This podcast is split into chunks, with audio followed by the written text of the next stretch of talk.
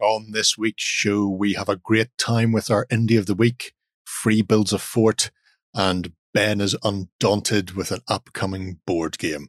All that, and we even have a chance for one lucky subscriber to win the Kill Team Octarius box when we hit 100,000 subs. We're a little less than 800 away at the moment. So to be with the chance to win, you just need to be a subscriber to the channel.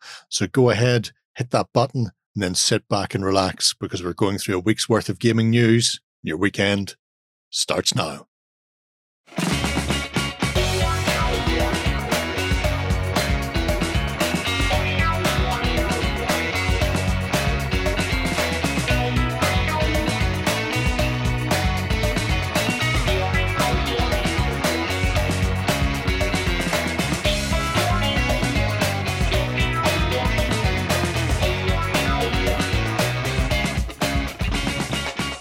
Hello, everybody.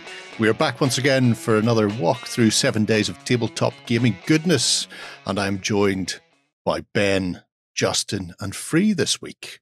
Before we kick in to a jam packed show, uh, I thought I would mention a couple of interviews that went out recently. Um, we have been talking to the guys from Firelock Games, and they are working on two RPGs, one of which is Under the Black Seal and the other is War Stories. So I have uh, sat down with both designers, and you can have a wee look at those um, World War II and Age of Piracy RPG interviews. Mm. Uh, because we will be having let's plays coming up. We will um, be. I believe believe they'll be coming out in September, and the RPG should be hot on the heels of the Let's Plays as well. So if you've any interest in dabbling in either of those periods, um, especially the Age of Piracy, it's not a, a period that is rife in the RPG market. There's quite a few. Uh, yeah. World Plenty of romanticized RPGs. versions of them. But, yeah, or uh, fantasy versions. Mm. Yeah. But uh, the nice thing about these, and I think you talk about these in, this in both the interviews, is that much like a lot of the things that Firelock do, they're very historically like grounded yeah. in that respect because mm-hmm. um, obviously they take the flavor of those periods but they also have like been meticulously researched by the team behind these games which is really cool so see what one of the the key features that jumps out for me for both games is having a npc pool so that if your character gets knocked out or is out for a session you can actually take control of the npc and have them step up to go nice. with the party, which is a nice feature. It's it's certainly di- very different, and like I say, it's well worth people jumping in and having a look at those interviews to see uh, what they make out of themselves. They're both going to be using the same mechanical system. They're both using the Year 0 mm-hmm. so simple enough system to get in. But the the guys at Firelock have obviously been working away in the background, tweaking and adapting it to make them all that they can be. Well worth watching for those. However, it's now time for the most important part of the week. it's time for Indie of the Week. And this week, I've decided to go all counters and paper and hex mappy on you. I know. Oh, mm, we're going top level. Mm. Well, could be. Uh, we're going uh, across the pond to GMT, mm-hmm. uh, who are a purveyor of fantastic games. All the games that's fit to print. Um, just literally all the games, more or less, all, all, of them. Just all um, of them. There are hundreds, I would say. Um, if you go over to the GMT website and you just go to, I'd like to see all your games, please. You'll see there are mm, 497 results now. That's a lot of games. That is they've all not the been, games. They've not been slacking. Yeah. They, no. they, do not rest on their laurels. Uh, some you may notice are either made to order. Some are not uh, currently in stock. However, we'll get back to those later on. Uh, but if you if you do fancy taking a look here, um, there's a whole host of games that you can sort of jump in on and, and have a look at. I've picked out a, a few of my favorites, um, but we may have a, a wee troll through some of the others because they do a spectacular breakdown of things like uh, games by designers, which you can see it's not wow. a small group of designers. Uh, some may have more than others, but they generally tend to be uh, the highest level or the highest quality they can be. It's been fresh in my mind because I've been watching a friend um, replay some Ancient Battles with SPQR recently. Mhm. This is one of their, I wouldn't say it's one of their flagships, but certainly one of their, their most well known. This is volume two Yeah, of yeah. Uh, Great Battles of History. I think it goes up to like 15 volumes, uh, and they're not all Roman. So, you know, it, it starts with um, Greek and, and goes through Roman and into medieval and all sorts. So th- these tend to be sort of hex maps. Uh, this deluxe edition contains uh, some of the supplements that they've done separately in the past have been sort of folded in, so you can play. But this is a a proper sort of top down, old school um, hex and counter map. I mean, SPQR's been around for a while, isn't it? Especially being the fact that it's in its fourth edition now. Well, yeah, this is this is the fourth edition. Wonder if I can bring up some of these to show you. So when you get it, you get apart from you apart from all the counters, you get the maps for specific battles and encounters, and it tells you how to place them and how to set them up, um, formations that they would have used, and and this is while it's a large part of uh, GMT's sort of catalog or the the hex and counter battles. Um, it's not the only thing they do. The SPQR and, and the Great Battles of History. Uh, there's a second slash supplemental set, uh, which is uh, I think Great Battles of it's either Great Battles of America or Great Battles of the American Civil War. I can't remember if it's multiple, like War of Independence and that sort of thing. But they have a, a whole set of of games within um, the American Civil War as well. So Very nice. that there's a outstanding amount of stuff in there. But they haven't just done the likes of the ancients. You've also got your more popular ones with your um, command and colors, which again is another massively well known um, set of rules. And this is also on its fourth printing. Some of these games will be more expensive than others because of the amount of components in there. Um, but there's also a quite nice thing they do on the GMT website is before you start hitting the description, you get a load of resources that you can go looking at, which will include things like third party. Do your Uh, homework first. well, Uh, Yeah. Th- there's all the rules and scenarios, but then you also have tactics cards, um, articles, both from GMT themselves and from other people. And a lot of times you can just go and watch Let's Plays and that sort of thing. And then it will get into the description of what you actually are looking at. Um, so this is my particular favorite. It's not on every page for every game. Um, but they have started adding it to more and more games, so you can see at a Uh-huh. quick glance the complexity level on the left. So command and colors is medium complexity, and then the solitaire uh, suitability on the right. So some of them obviously are right up the top because they have a solo mode. Other ones require some massive bashing to get them there, or other ones Mhm. are completely unplayable solo.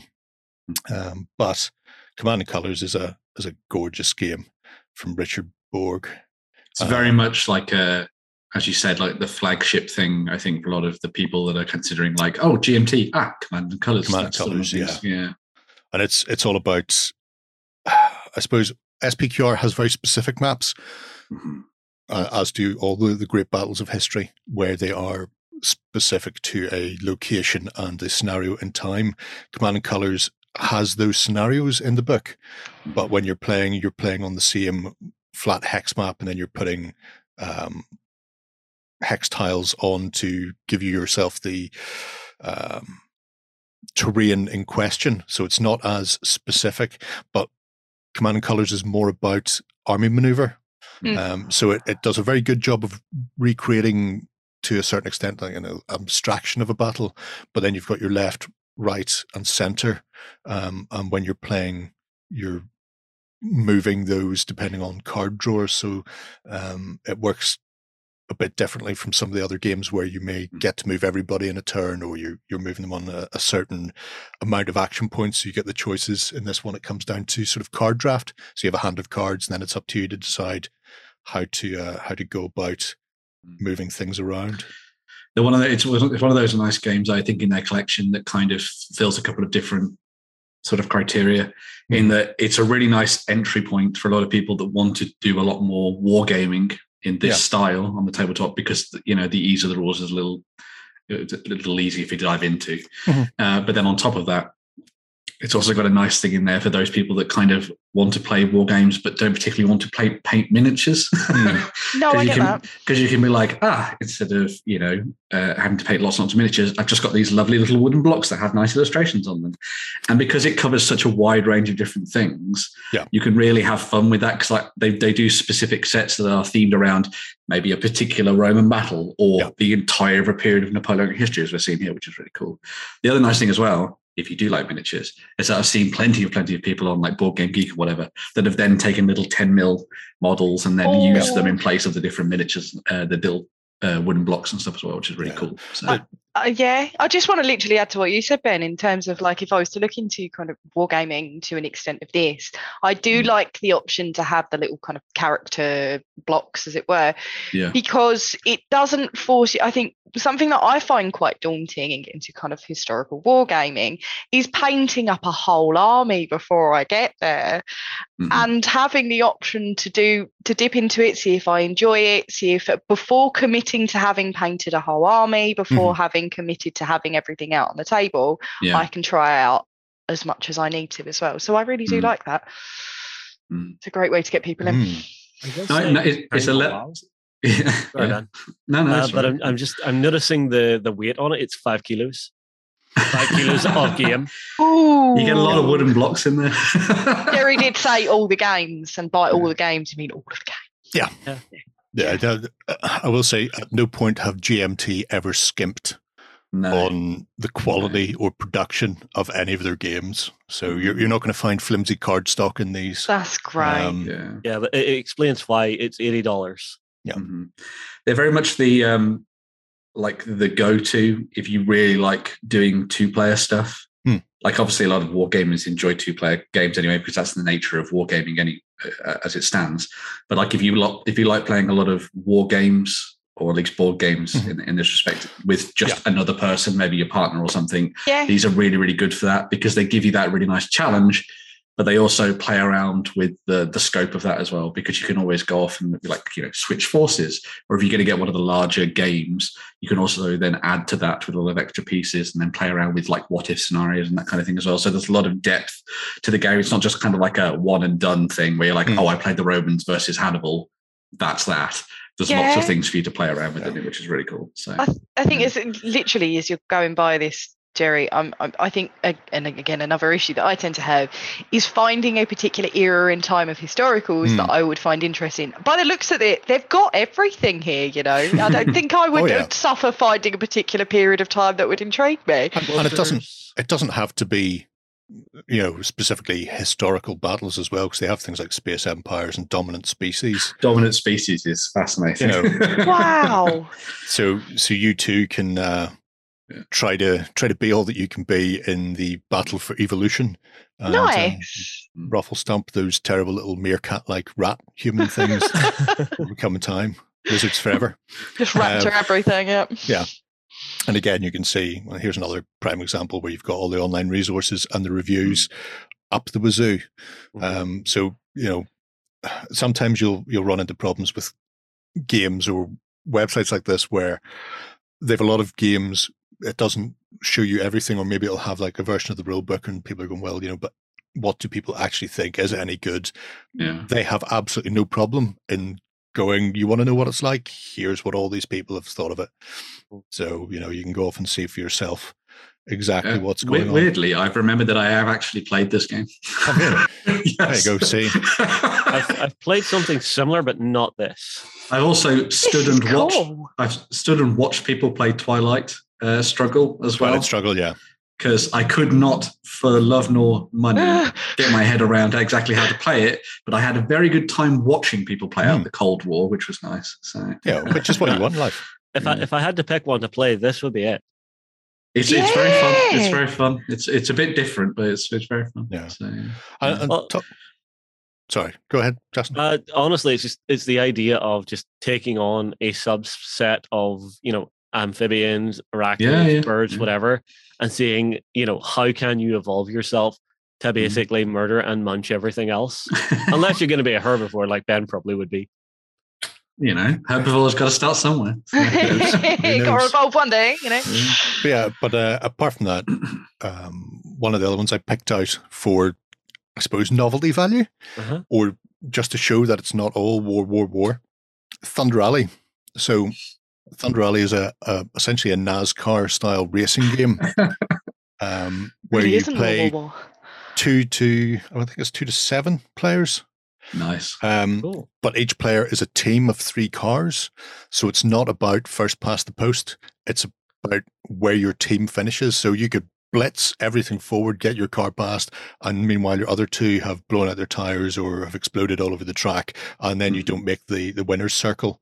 Um, so you've got this interesting combination of race, but also uh, resource management making sure that people pit, making sure that you've got the right tires on them at the right time and that sort of thing. And it has some interesting sort of mechanics regarding movement and the like as well. Um, Yeah. It's not just put your foot on the accelerator and go around in a circle, although we all know that is it. But there are um, there Oh, here are. comes the left turn. the American way. Oh, you're not giving me those. Why are you giving me those? Uh, as someone like I, I've played Formula Oh. D, which is uh, another very famous racing board Uh-huh. game. But one of the problems that that game has is that once your car is out, you're out. Yeah. But I like the idea that in um, Thunder Alley, then you're playing around with the idea of a team of racers, so that you're like you've you've got to balance things a little bit more, which I think adds a little bit more to the strategy element of that, of course, Yeah. which is which is nice. And- so, And mm. Thunder Alley spawned sequels, one of which is Apocalypse Road. So while the first one is just NAS- NASCAR teams, this man. is Mad Max. This is Death Race 2000. You've got your Frankensteins and, and the like. Give me Um, your Armageddon. Yeah. so maybe I'm showing my age by going to uh, Death Race. But anyway, No, because they did remakes, but I'm sure you're you're going to the original. they did remake. Why would There's you Yeah, one with with, with, with that? Gerald, Dun, Gerald, dun. Jason Statham. But was the original one, the Yeah, original was one had Statham. Sylvester Stallone and I know. Wow. um, David Carradine. You don't need to remake David Carradine's Frankenstein. Was amazing. Anyway, right.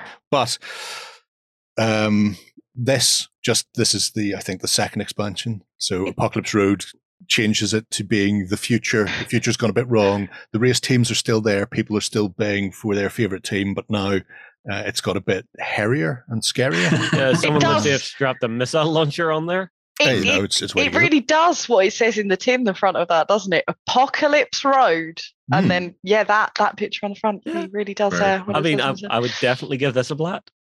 Yeah. that looks quite interesting. You know, now is there miniatures with it, or is it all like blocks and stuff again? Oh no, no, it'll just be tokens and like. There, there, at no point will you find miniatures in any of these games. So This is a board game company who make board games. That's fine. I'm I'm just gonna go to Poundland, buy up all the Hot Wheels, and start Yeah. on them again. Do that anyway. You see, see some of the weird and wacky track layouts they have as Mhm. people go donutting around. That's awesome. And there's a, a lot of um, after action reports and, and stuff there as well, which we'll talk a bit about that because this is a GMT is a comprehensive website. Let's put it like that. It's it's Well, not yeah. just it's not just buy our stuff. Uh, they they do encourage people to, to check out the website and actually go and have a look at some of the other bits and pieces. It's one of the nice things about a lot of the things they do is that there's a lot of community driven stuff built into what they present. Hmm. So Yeah. you get, as you've, you've said, like lots of things to like links to community resources or people who have made cheat sheets to help people who are new to things dive into them as well. Like when I was di- when I was laughing looking at, um, I think it was Command and Colors Ancients. Mhm. This was a couple of years ago because my friend was really like, "Oh, I really want to play more GMT games," and we were like, "Oh, but we go for this." He didn't do it in the end. He, he bought Twilight uh, Struggle in the end, but because he was like, "This is easier. Let's just do this." uh, we were looking at Command and Colors Ancients, and there were so many resources online for like, if you want to start playing this game, here's some nice, helpful PDFs and stuff to help you go. You know, Yeah. here's a rundown of what you should be looking at in your first battles and that kind of thing. So it's a, a classic collection uh, from GMT, but but one that has seen a lot of love over Hmm. the years. So yeah, Coolness. I, I pulled this one out because um, it really interested me that they had a historic empire building game uh, that that doesn't have to have anything to do with warfare at all. Um, one of my favorites. Yeah. so, ancient civilizations of the inner sea. which, By the way, is a fantastic title anyway. yes. Is all about uh, playing across four epochs with various um, Very cool. Mediterranean adjacent empires. So you may have your Greeks, your Romans, your Carthaginians, Phoenicians, whatever it happens to be. You're building your empire up, you're trading, you're trying to get the best out of your empire. All the while, event cards are being played like natural disasters, Vesuvius going off, and Pompeii getting ashed, things like that. Um, but there is the option for warfare because warfare was part and parcel of the ancient world. But if you and your game group don't want to do any warfare, you don't have to, or you do a little bit of warfare. Maybe somebody's getting a bit too angsty and they just need a couple of their cities salted just to keep them on the even keel.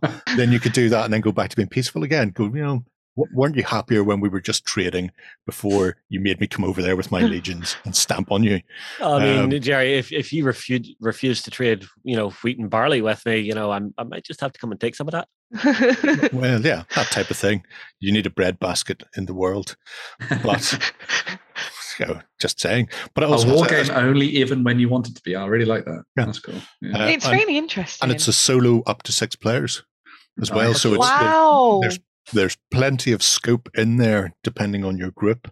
Um, so, so you can get right in and, and really develop your nation and, and, you know, try and push it to be the Atlantis of its time, you know, so far yeah. beyond everybody else by just dominating the area and being the best.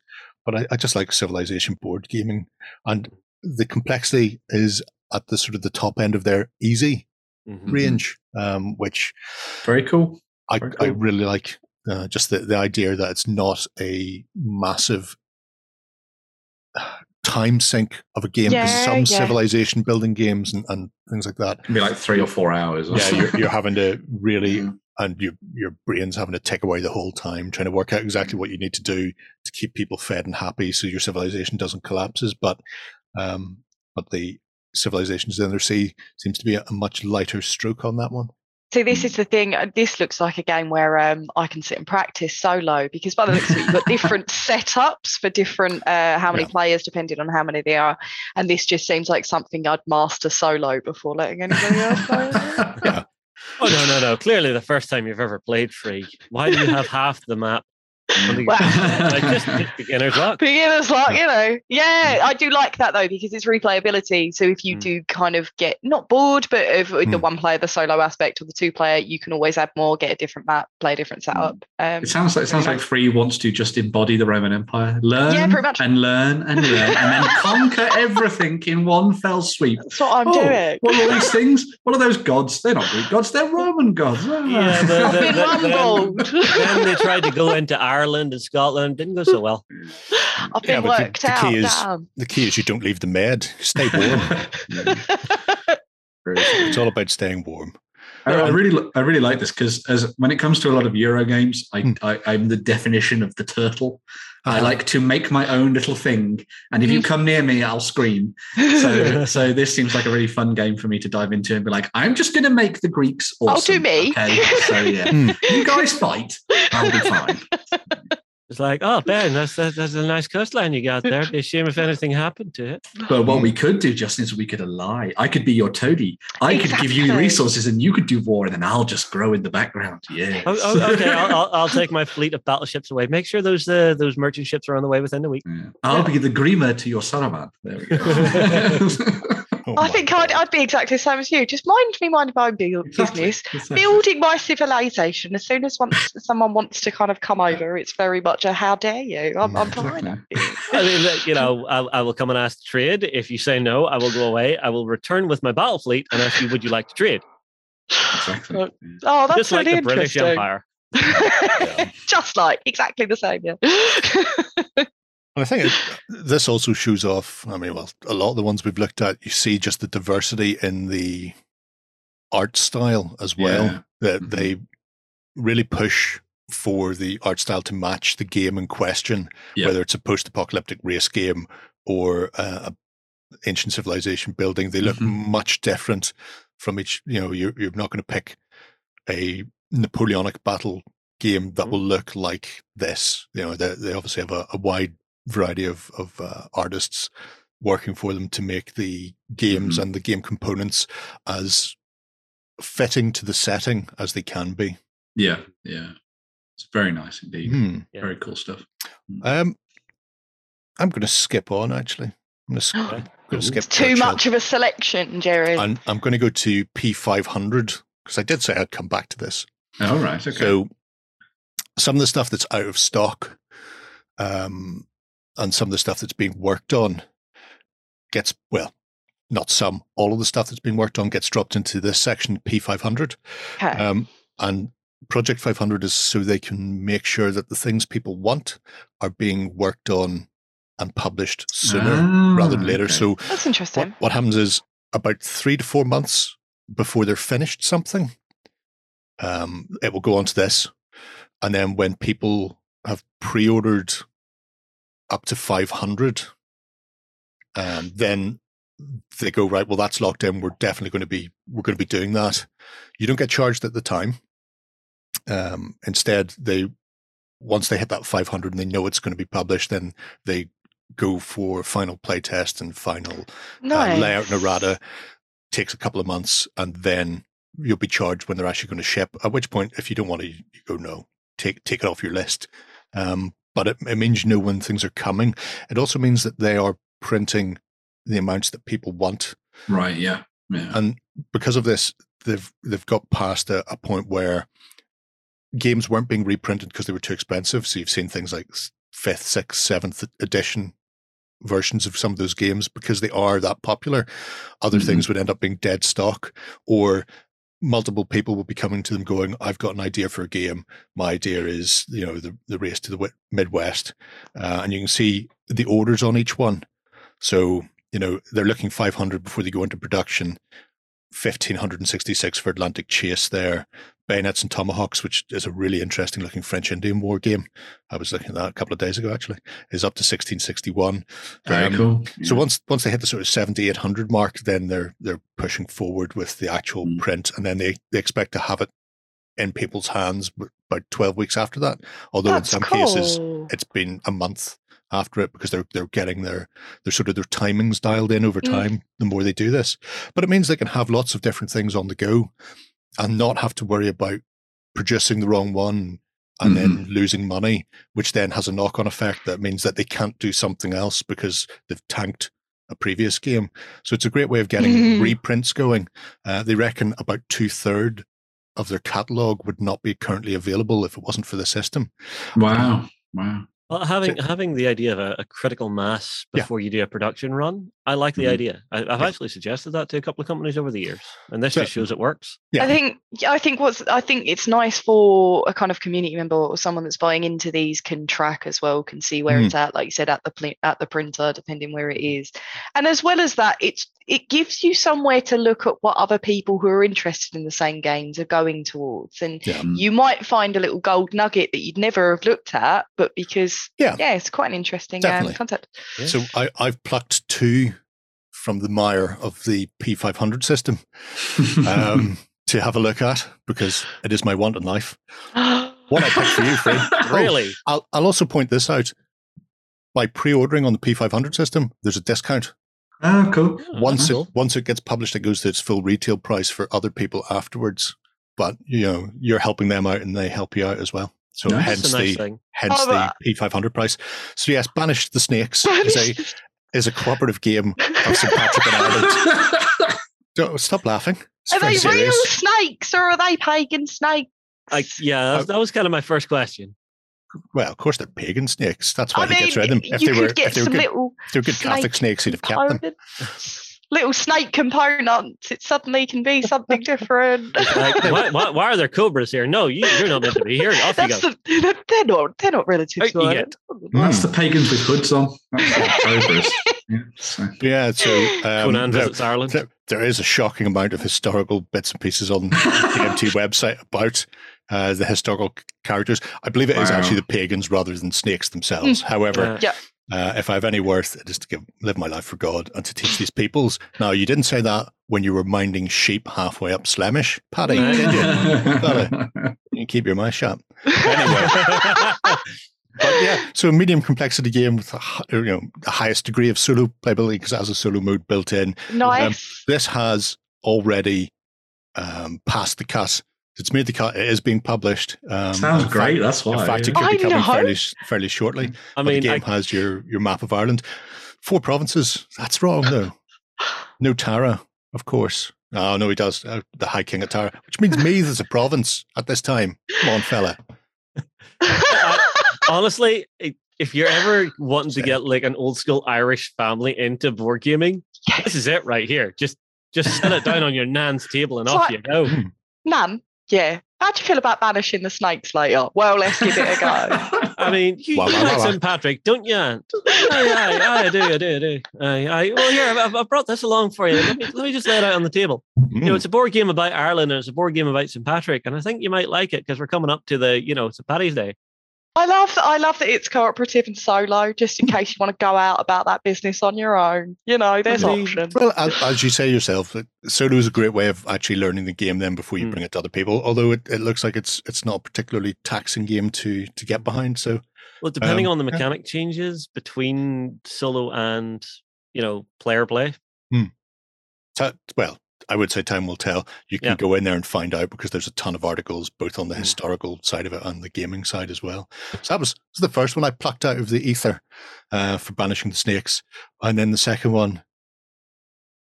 This is the Plum Island Horror. Okay. Island And horror. again, has also made the cut. Oh, there's like, there's a whopping thirty percent off that one. Wow. Oof. Wow. Um, but this is, uh, I have had a look at the video, but it's just like a little teaser spam reel thing. Um, but Plum Island Horror is a cooperative slash solo game where a massive storm has occurred on the 24th of October, so a week before Halloween, uh, and unfortunately hit this little island with this little community on it. Um, but worse, it hit the Pearl, which is the Plum Island Research Lab, that's, that's the Ah. nickname of it on the island Ah. by the people.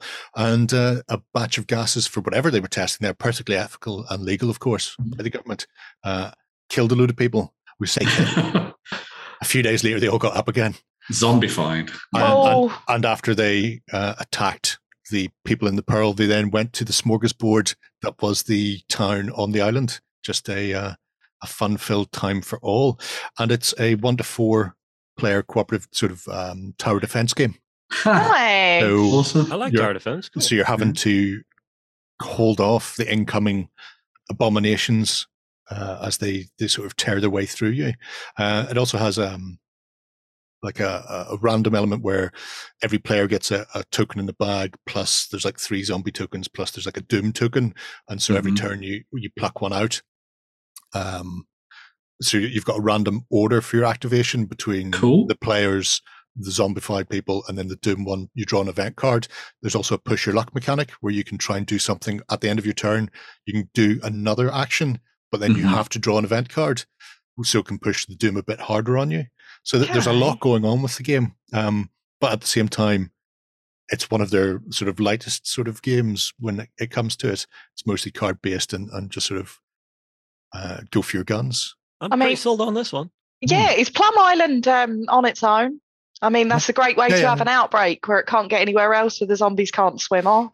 You would Well, go on gi- holiday to Plum Island. give it time they do have they do have choppers i imagine if, Ah, yeah. I imagine if they wanted to expand it in the future, then somebody could have escaped. Uh, some zombie may have been tanked up by the. I'm not saying the government. Got government. his but boat it- license, absolutely. Well, you will- know, if you government will have picked kidnap a few one up. and drop it into you know one of those countries that your government doesn't like, oops. Yeah, but you need to know. zombie apocalypse. Yeah. You need to know how it works first. Hence, everybody in the back of this van, and uh, we don't crash into something because of a cat on the way down the road. Um, so yeah, the the Plum cool. Horror, Awesome. um, which Yeah. which just I thought was that. Hilarious. and again something a little bit different from the kind of like so. standard what well yeah it's nice to see them like do the kind of typical historical big Hmm. massive euro war Yeah. and then something a little bit quirky a little bit weird Yeah. as well so, Um, and I th- the final thing I want to draw people's attention to is Inside GMT, uh, which is their blog, and it contains just stuff, stuff people are working on. So, for example, somebody has written David Spangler, who I don't think actually um, is behind the game, but he's decided to write a a bit fiction. short story to go with the Plum Island encounter. hmm which is, nice. is just really great. But whenever you come into the their blog, um, you get the recent posts, so you get what they're working on, you get bits of fluff or whatever it happens to be. But if you ever look down the categories here, there is a host, a Wow. wealth, a smorgasbord of bits and pieces. So you've got after action battle reports, 150 of those, Mm. designer blogs, almost 700.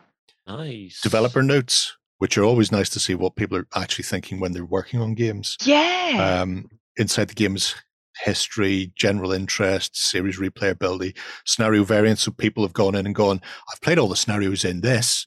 Now I want to make my own. And Here it is for other people to try out as well. Nice. Um, Wow. Strategy articles, solitaire systems, 30 of those. We're always after solitaire systems. So Hmm.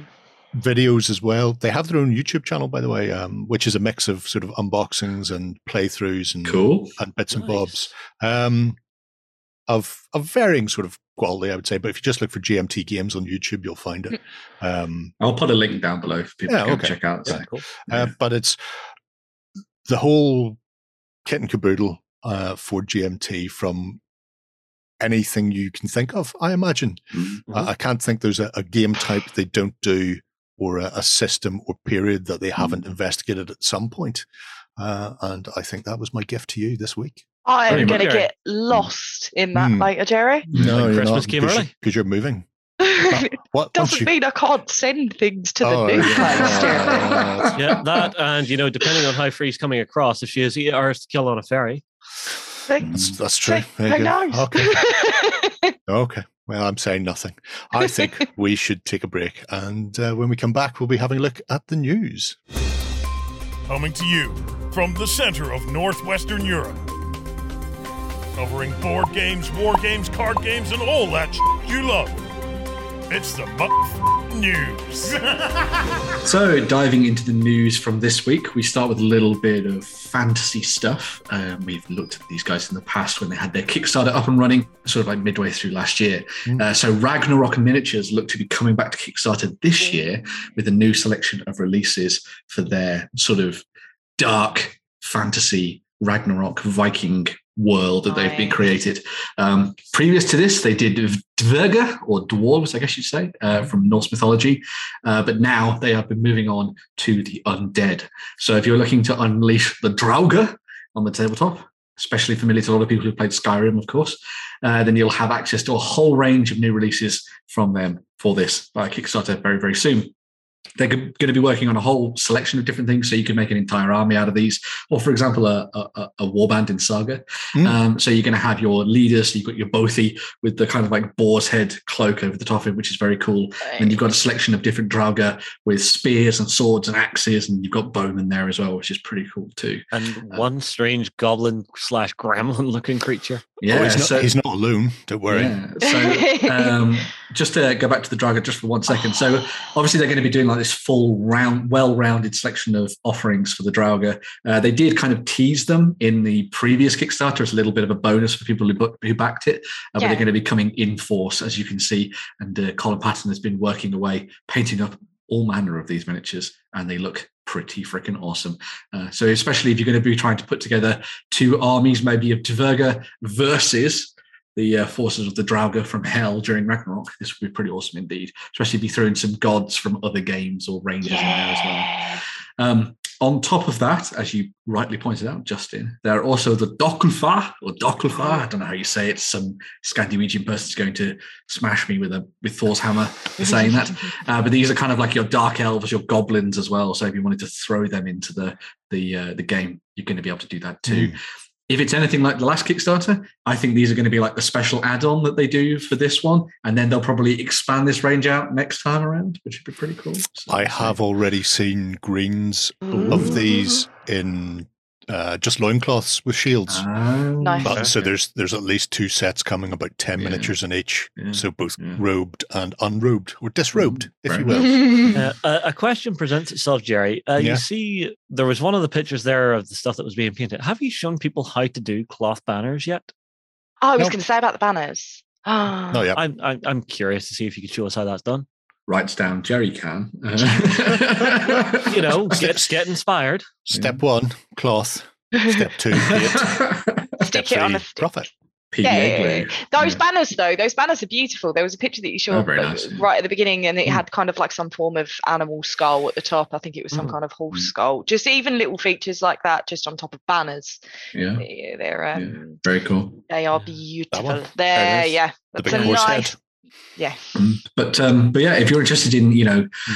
adventuring into Norse mythology and building up some fantastical forces to either use in something mythological or just as alternatives when you're playing your games of Saga, then these are pretty awesome. You know, go and Yeah. battle over Svartalheim or or down into hell as as I was saying before, and, and have some fun with that. Some very cool stuff indeed from Ragnarok Miniatures. Watch out for their Kickstarter very soon. Yeah, I, I have a sneaking suspicion the first Kickstarter was only earlier this year, so there's a very quick. It may turnaround have been. time. Uh, You're only yes, looking three yeah. to four months, so yeah. Mm. potentially this could be out and then fulfilled before the end of the year if you're, if you're very lucky. So Dun, Well, Very nice. Colin Depends has on how much through they- them. Mm, Depends how much they front loaded the work on them to get stuff ready to show off. When well, a lot of it was already there- sculpted, so Yeah. Mhm. there- there's an awful lot already good to go. So it's just Mhm. where he goes from there. Mhm. But where are we going next, Free? Well, I want to know. I've got a question for you guys. Have you Mm. guys ever built a fort before? Yes. Hello, Fort. Fort, Yes. Yes. I mean, Sofa Fort. A sofa. If fault's a fault. So, like, Okay. if you've not, if you uh, building a fort, I, I'm going to sound really sad now, but I love building forts. I was one of those weird kids that used to just get in boxes. That was me. So, uh, really, in in the game fort, you do exactly just that. You build a fort. So it's two to play, two to four players, um, and you build a fort with your friends, and you earn victory points. So now that game's been released for a little bit. There's an expansion brewing, and players have been told they're allowed to get a pet now and they're allowed to expand their fort and bring their cats and dogs along with them. So that Perfect. definitely would make a fort definitely more exciting for me anyway. But uh, if you've not played fort before, it is quite simple. Players take on the role as the children in building their fort realistically.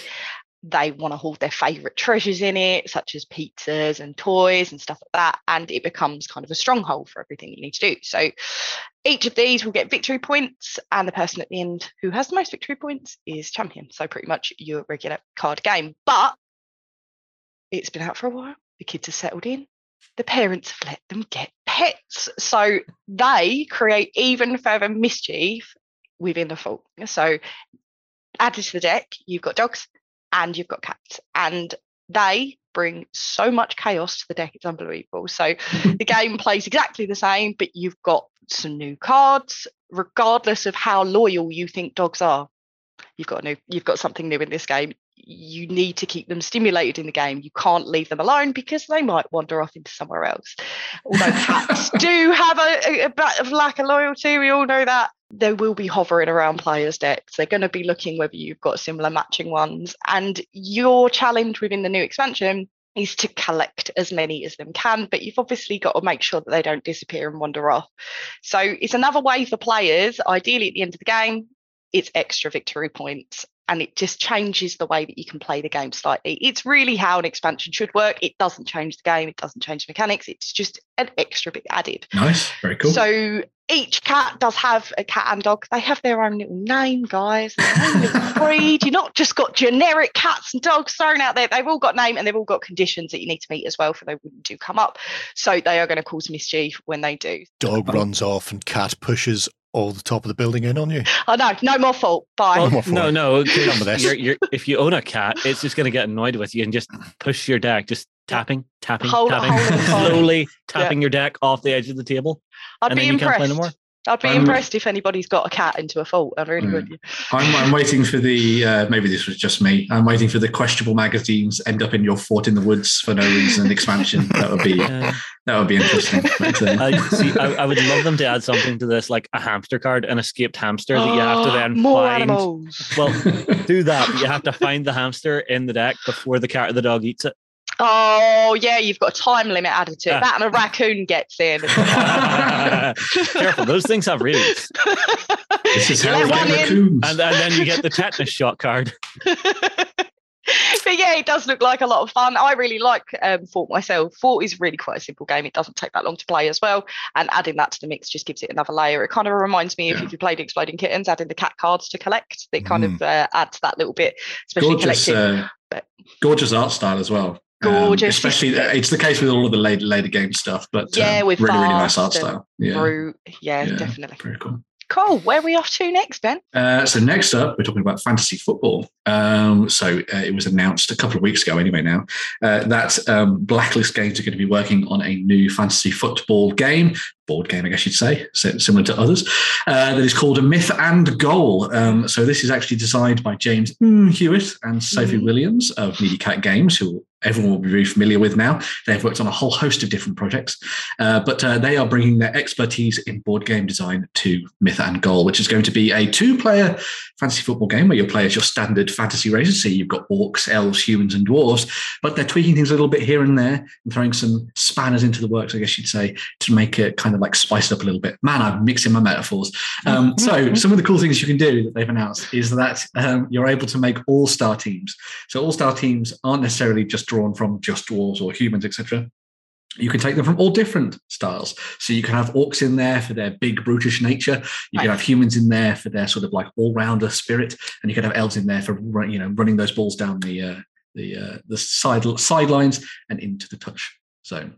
Touch zone. That's a word now. Touchdown, yeah. Touchdown End- zone. end End zone. zone where you make Yeah. touchdowns. go. There we Yay, go. sports! Wow.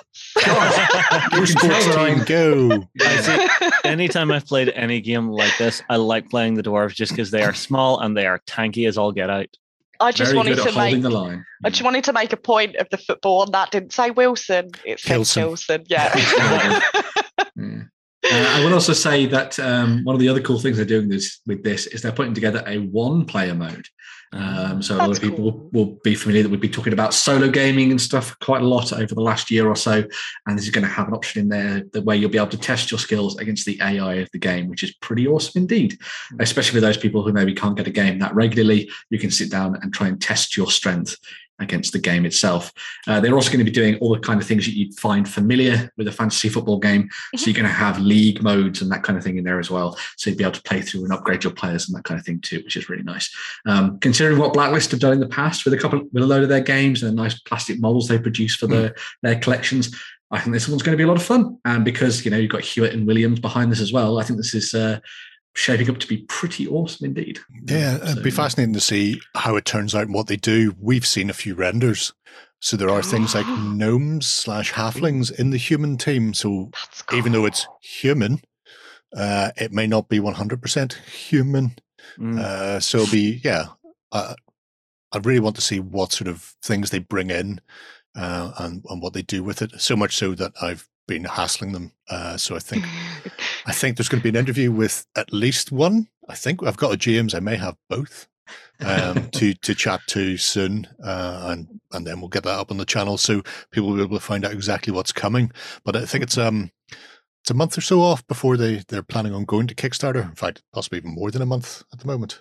Uh, yeah, we're still in August, so I think it's late September, early October sort of time for this. So there's there's plenty of time for us to find out more about it. At the moment, it's just sort of teasers, but fascinating to see what way they go with it. And I do like Yeah. the idea that you have these MVP teams. You have your Harlem Globetrotters of the the Myth and Goal world, where you can pick the best of the best from the various races and, and teams to sort of put them out and and uh, trash all the oncomers. Yeah, Mm. One of the nice. things I'm really liking is that one player mode because if you're playing a league Mm. and say you have an odd number of players, every week, every round you're playing, someone can play the AI. Or if you and your mate can't actually get together for your league game, you can both play the AI and Mhm. still have that round of the league played out.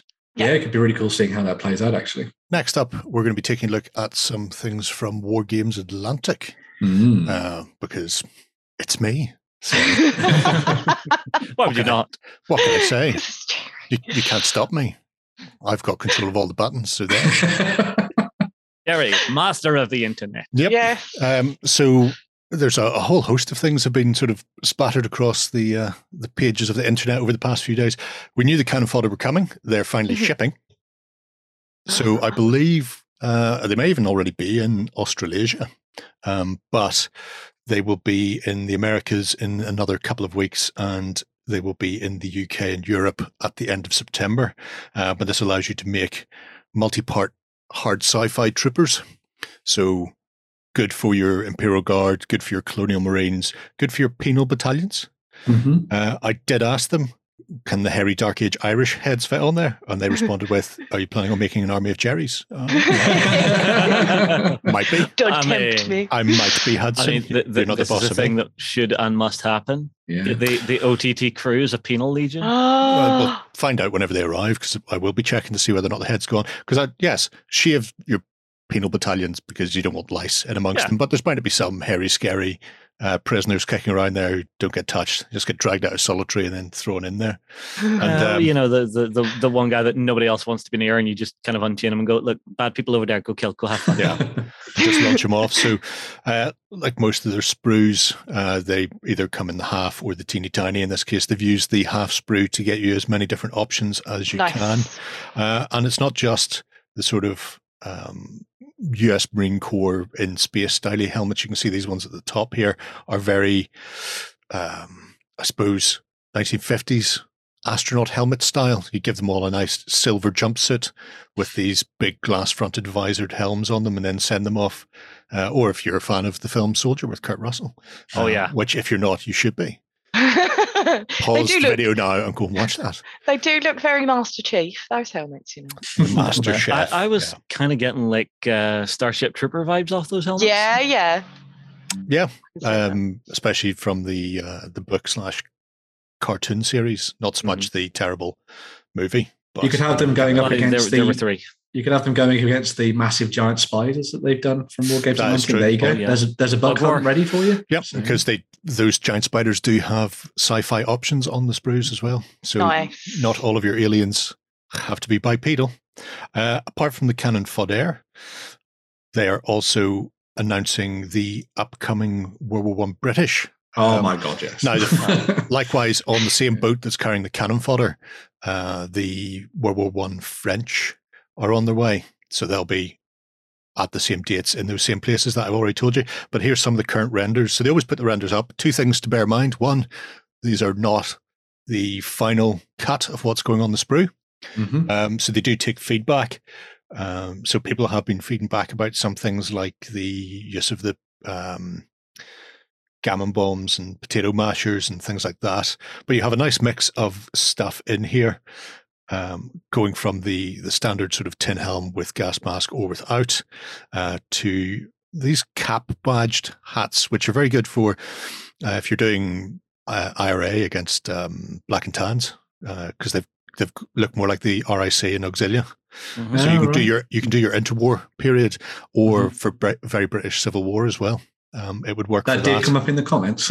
Yeah.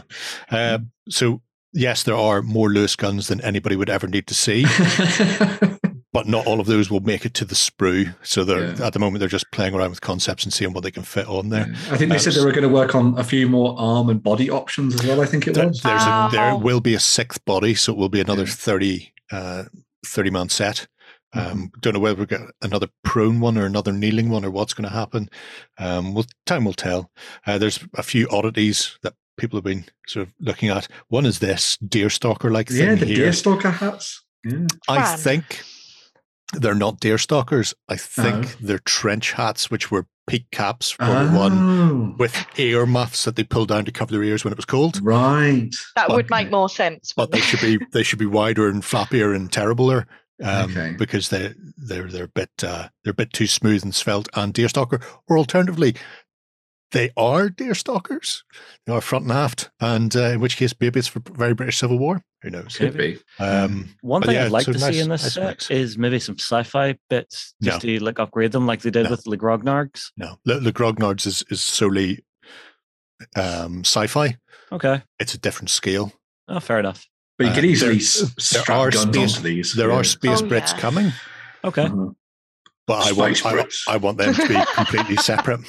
Yeah. Um, so at, at the moment, I'm more I'm quite content with these being solely historical, uh, which is one of the reasons why some people are going the Sikh heads don't really work because the uniform should be different.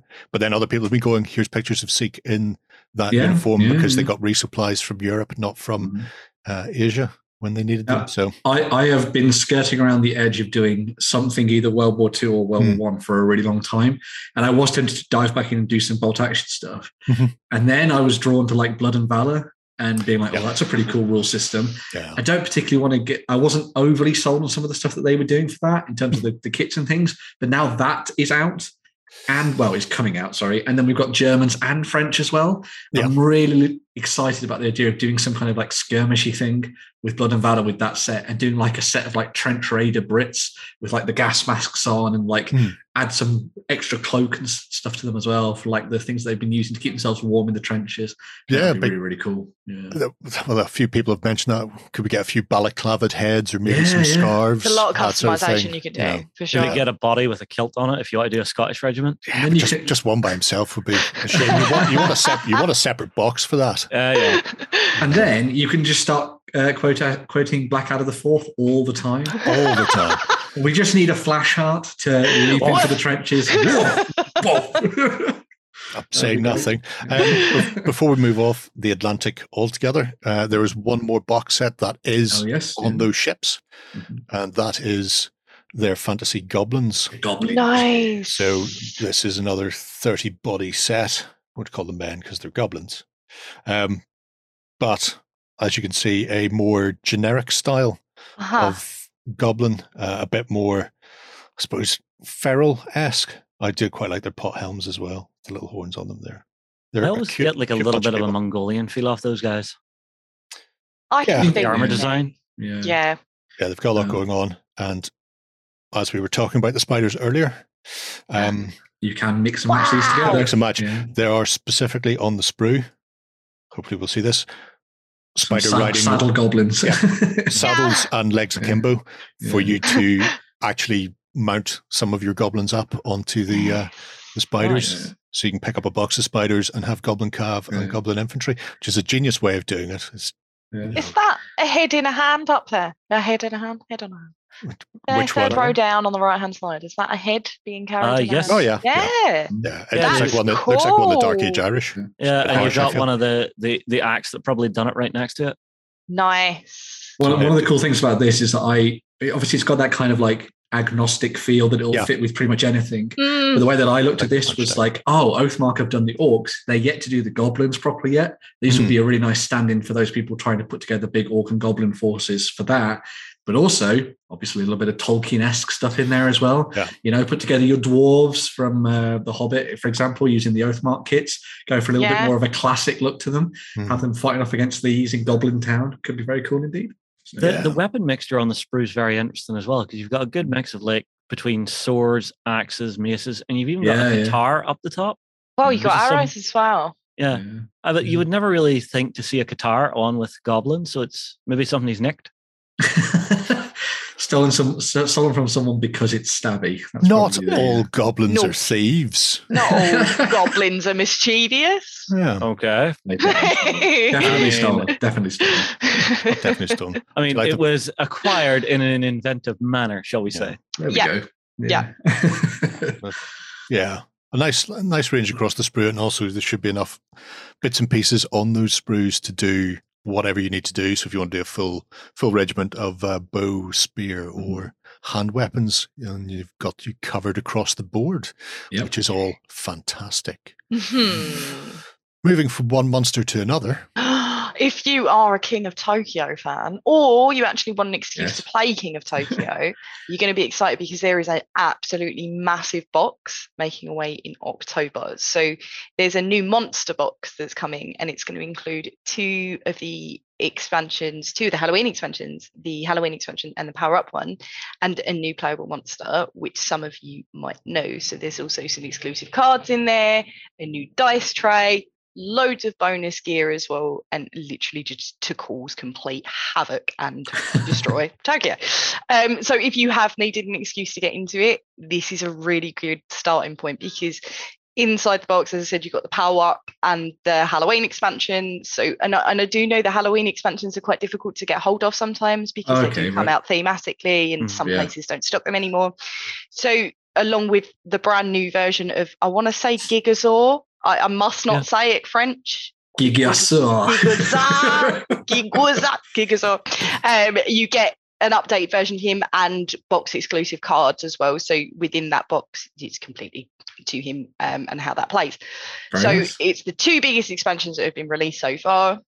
But if you want to get hold of any other releases as well that came out the side of Kings of Tokyo, there's, you can play in and dip in with other monsters as well, and you can collaborate with King of New York. So it's Nice. a great way for you to start building um, into the game and start, you know, just just start off and get hold of some of those expansions that are quite difficult to get hold of. It just seems like something really big's coming for King of Tokyo soon, and uh, I can't wait to see where it goes. Mhm. Very I'm big just, I'm monsters. just waiting for King of London. King of London. Wow, what kind of It'll- monsters would you have there? the, the hay, haystacked head Boris Johnson monster. Oh. or just Tony Blair. Just Is a it- tiny little standee of Tony Blair. Whenever they do anything towards Britain, it's usually effective. It's like Captain Britain. If you heard of Captain Britain, his Yeah. superpowers don't work outside the UK. What good is this? Like, who's this helping? UK. The, the Alan Moore run of Captain Britain is excellent, mind you. For any comic book fans who haven't read it, Just, uh, Uh, not being said, anything Alan Moore does is amazing. I was going to say, uh, I will say, if you have not played King of Tokyo or King of New York, they are very, very good entry level games for people to start playing a little bit of hobby board gaming. And they're also Mm. pretty awesome if you're trying to like bulk up a game night. So maybe you're going to play a massive game, play something like King of New York or King of Tokyo beforehand uh, and have a lot of fun with it. Really good fun, really nice and sort of malleable with all the different options Yeah. that they've provided for it. And as Free was saying, loads of expansions as well. So Mhm. some awesome stuff in there for people that want to try a little bit more of a casual game. So yeah, pretty cool. Yes, it is very casual, but it is so much fun. I think this is what I really get from this one. It's not difficult to pick up as well. Like Ben said, it is very much an entry level game. There is so much being added to it, and by the looks of it, there is some new stuff and hopefully some big stuff coming along with it too. Very, very cool indeed. Ben, tell me more about the Napoleonics. Ah, yes. So this is Napoleonics, but with a twist.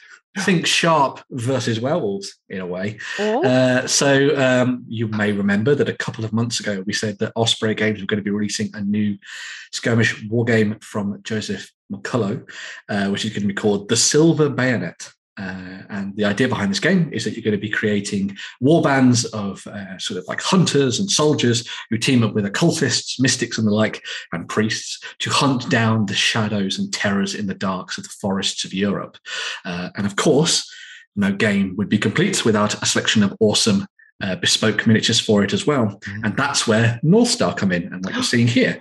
Um, so North Star, in a sort of familiar fashion to what we've seen them do in the past for Oathmark and Frostgrave and the like, they're going to be providing a huge range of metal miniatures for you to use to either make your warbands in their entirety, for example, or perhaps just use as specialists within said warband as you go out to hunt down werewolves and stuff in the in the forests and such in Germany and France and all over the place. Um, looking very cool so far already. I, I really like that we've got a whole bunch of kind of like standard style military veterans and that kind of thing in there. You can see a few of them have already um, taken on some fearsome supernatural foes. You've got some of them with like crosses around their neck. You've got others with breastplates that have clearly seen claws and fangs ripping across it, which is pretty cool. And then, as you'll notice throughout there as well, you'll also see some slightly more esoteric miniatures. So you've got like your priests and your sort of laymen that perhaps have been, you know, following along with these soldiers during the actual Napoleonic Wars themselves, and then found themselves drafted into these warbands to help fight that, fight the terrors and the vampires and all that kind of thing too, which is nice. Um, so yeah, a real awesome smorgasbord, which seems to be the uh, the word of the weekend uh, for you to use in your your games. And I really like that a lot of their stuff actually mixes up mixes very nicely with existing 28 mil Napoleonics as well. Yeah. Um, so if you're interested in the period and you maybe have some Napoleonic figures sitting around, then that would obviously form the great basis for a, uh, a warband in the Silver Bayonet when it releases in uh, November this year. Yeah. Yeah. I mean, that's what you want. You want Sharpe to go out, uh, meet, uh, was he Colonel Loup, the wolf, the cavalry Ah, commander who was bringing horror to the hills of uh, Mhm. Spain. And it turns out he's bringing horror to the hills of Spain because he is a werewolf. It writes itself. I mean, Yeah. I was just those hats are some good hats. They've put a lot Oh, of detail in the accessories and the hats. This is Yeah. what I liked because when you generally see like Napoleonic stuff come out, all of their uniforms and the details like that, you generally do see the same thing. Very, very regimented. On, yeah. Mm-hmm. yeah, it is. Their uniforms are Each in- uniform. Yeah. David, yeah, they are. That that's one way of putting it. That would do it. Yeah. but um, they all of their hats are different. All of their uniforms are different. Every individual detail on each individual mini, it's very clear where they belong. But it's nice to see that in each individuality. I've got to respect the mustaches and the beards though. Some of them are very fabulous. That guy on the left, that's Oh, a yeah. fabulous mustache. Oh yeah. I was going to say, if anybody wants some inspiration for a kind of warband that they might want to use in this game, I would recommend a film called Brotherhood of the Wolf Mm. uh, or Le Pacte de Loup, if you want to, do, if you want to throw in the French. Uh, but uh, Brotherhood of the Wolf is freaking awesome, Yeah. and uh, I think would be a good opportunity for you to kind of get some inspiration for something like this. So, Well, Halloween did. is just around the corner if you want to get some some Halloween gaming in. Get some That- Halloween. That's very, very true indeed. Yeah. Mhm. But before we go to the horror of Halloween free, Yes. we've the corrosion of conformity. Mhm. Things are getting a little steampunk over here. So Capstone Games have just uh, recently announced that they're having a partnership with Deep Print Games, and they're bringing a game called Corrosion on. So players become uh, kind of a manager of their own engineering shop, and simultaneously they need to work on these machines to make sure everything is running smoothly. So if you do consider yourself a bit of an engineer, a bit of a tinkerer, it might be something that you do want to look at. So it is competitive. So players are going to work competitively against one another and it's going to work in turns. So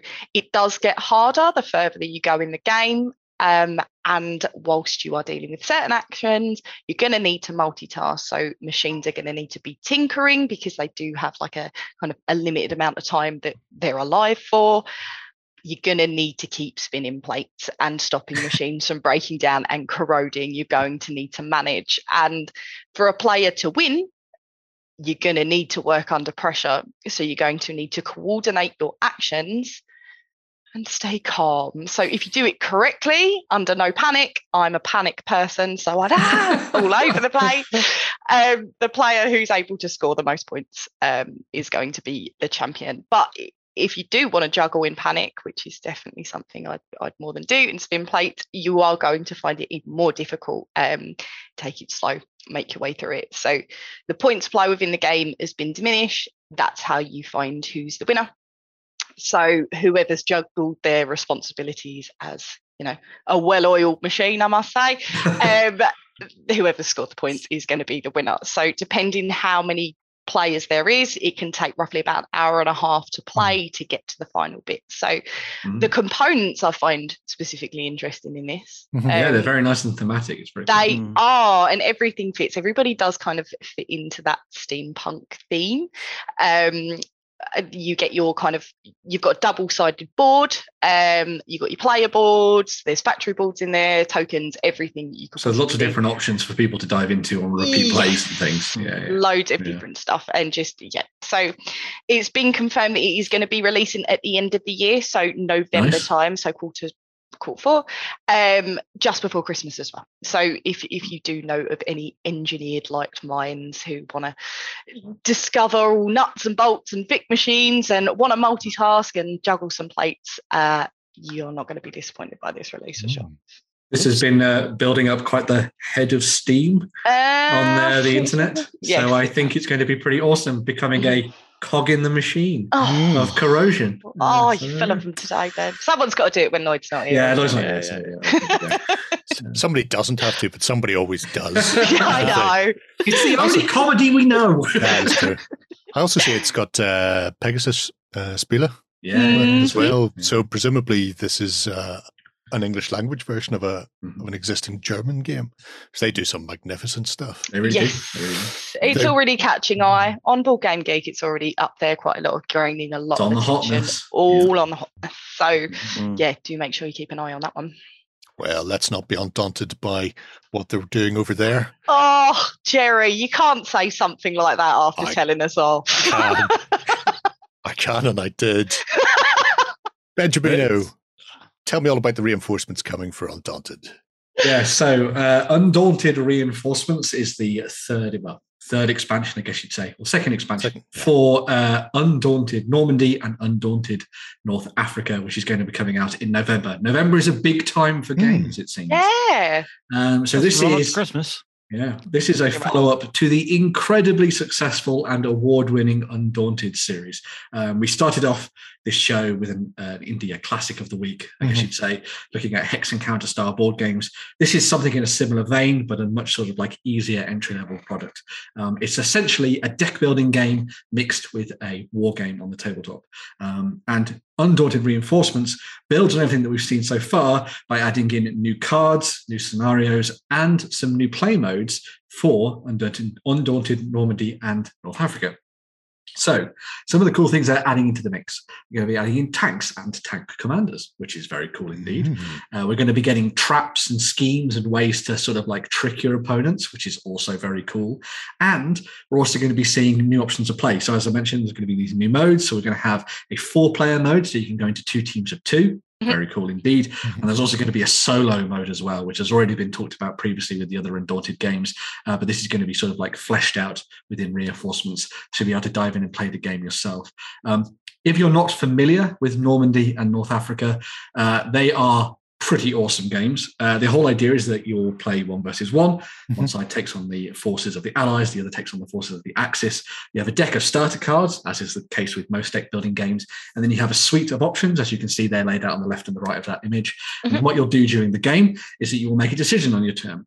Do you want to spend points to get more cards into your deck, or do you want to spend your turn ordering your troops across the tiles that you see there in order to complete your objectives? Because this isn't just a straight up fight between the two sides. There are a re- well, reams and reams of scenarios for both on uh, Normandy and North Africa within these that you'll play through one at a time. So you can play through a little awesome little campaign with your friend, which I think is really fantastic stuff. Uh, all the units are represented by the little tokens that you see there. You've got the little round discs. And another really cool thing about this game that I absolutely loved when it first came out is that each of the cards has a little name of the soldier underneath it.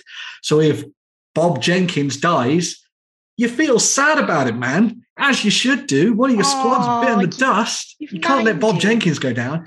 It also means that if Heinz Schmitzer, for example, uh, leads the way to victory for your German forces, I've just gone incredibly German with that name, uh, then, uh, you know, you can laud him for his successes, which I think is really, really awesome and tells a little story as you're going, which is cool. Give him So- some oak leaves for his cross of iron. Send him on his way. Yeah. Exactly. Yeah. I'm So, really yeah. looking forward to this as well. Um, simply because, apart from the the fact it's adding a solo mode, which is handy, uh, from what I've heard, they're also going to allow you to combine North Africa and Normandy, which are 2 Mhm. separate games at the moment. Yes. But Yeah. but reinforcements will offer a, a play style where all of that can be on the table at the same time. So essentially, Yeah. you have multiple theaters all sort of interacting with each other. So it'll be fascinating to see Yeah. how that breaks down. Yeah, because the Normandy sort of the Normandy set comes with kind of like your standard US versus German stuff in there because obviously all about the Normandy landings. North Africa then brings in the Brits going Hmm. Yeah, against the de- Germans. uh, Desert, rats, up against exactly, the yeah. uh, the fox of the desert. Yeah. So it'll be very very cool to see how this all comes together. As I say, it's a phenomenal game. Uh, Hmm. That obviously has won lots of awards already. If you haven't given it a go and you really like World War II and you kind of want to mix together card games, board games with miniature style war games, it's really, really worth a shot. Yeah. If you haven't given it a shot already. So This certainly factors into something we were talking about on XLBS the other week, where we were Hmm. saying about different things transitioning over to different. And this is a really good example of Hmm. a hybrid of the three, realistically. yeah, yeah, Yeah. very much. so. Um, great example, and it certainly catches my eye because, uh, yeah, it's just a way for me to get into it. Yeah. It's definitely worth keeping your eye out. Who knows? We may actually do a let's play on it I, think it'd be really fun to show how this I'm plays. down for I think that. it'd be really cool. because I have North Africa. It's behind that curtain. Yeah. But behind your speeder. Keep your eye out for that one. We'll have to Yeah. have to get that scheduled in at some point. very much. But so. that's a, a wholesome helping of news for this week. Mhm. Uh, we're going to take a quick swish, and when we come back, we'll be looking at what's new and exciting in 3D printing.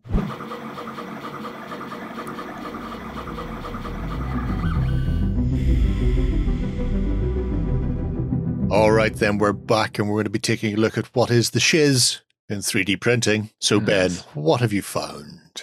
So, uh, the company that I've picked out for this week's 3D printing is the shiz is Vae Victis Miniatures.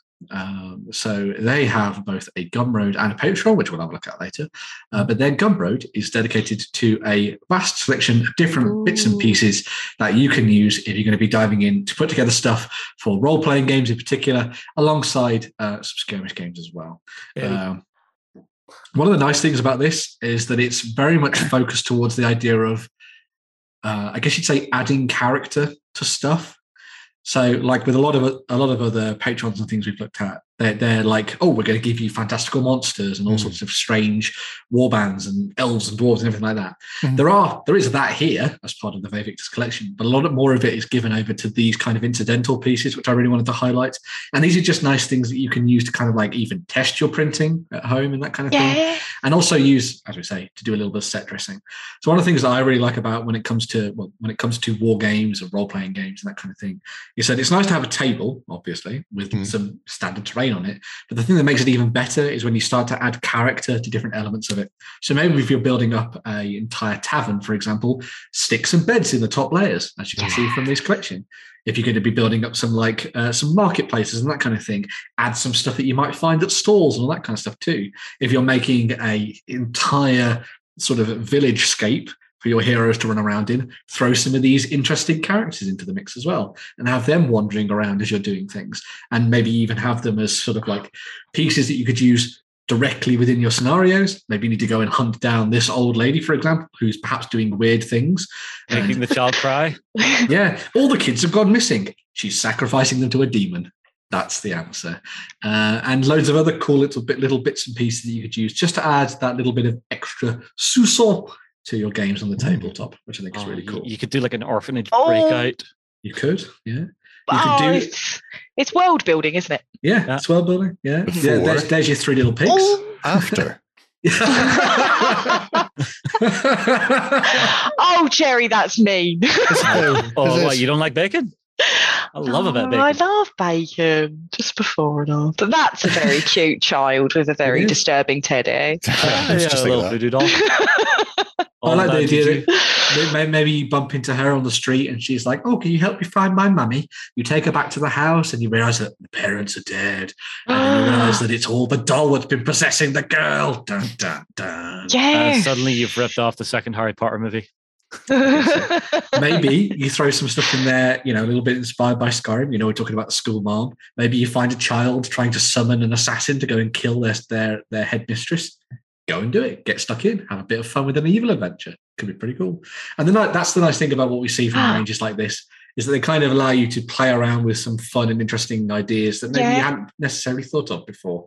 Uh, and the fact that you get to print it off at home as well uh, means that you can have it readily available for you within a couple of hours, which is pretty cool. So yeah. I think what I like about these is having this on the table, it does inspire more. It inspires yeah. more story, it inspires more creativity. If you do have a blank table without a world around it, fair enough, you're going to have your story in mind and you're going to know where you're going. But you might find some really interesting things and you might, for example, just that even just something as small as as you said, the children walking around and the milkmaid back there that we just saw.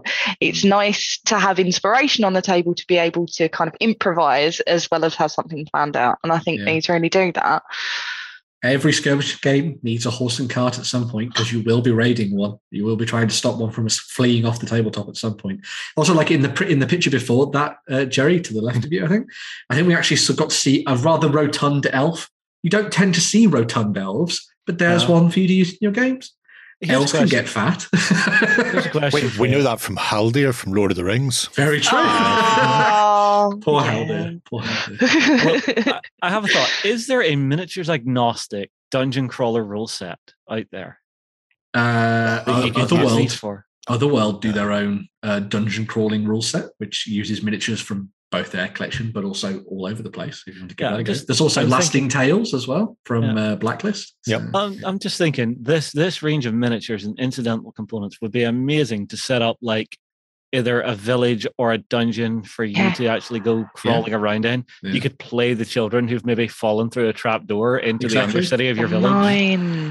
I mean, as I was just mentioning there, I think Lasting Tales would be absolutely perfect for this because the whole idea is that you make an adventuring group with your friends, and then you cooperatively go through it. So you could theme things, as you say, to do something like that, or maybe you know you've got to go and rescue some dwarven miners from a large tunnel that's collapsed, and Yeah. they've Or made friends kobold. with a kobold. No, you made never, you never make Slave. friends with kobold. Slay- slaying the kobold candle.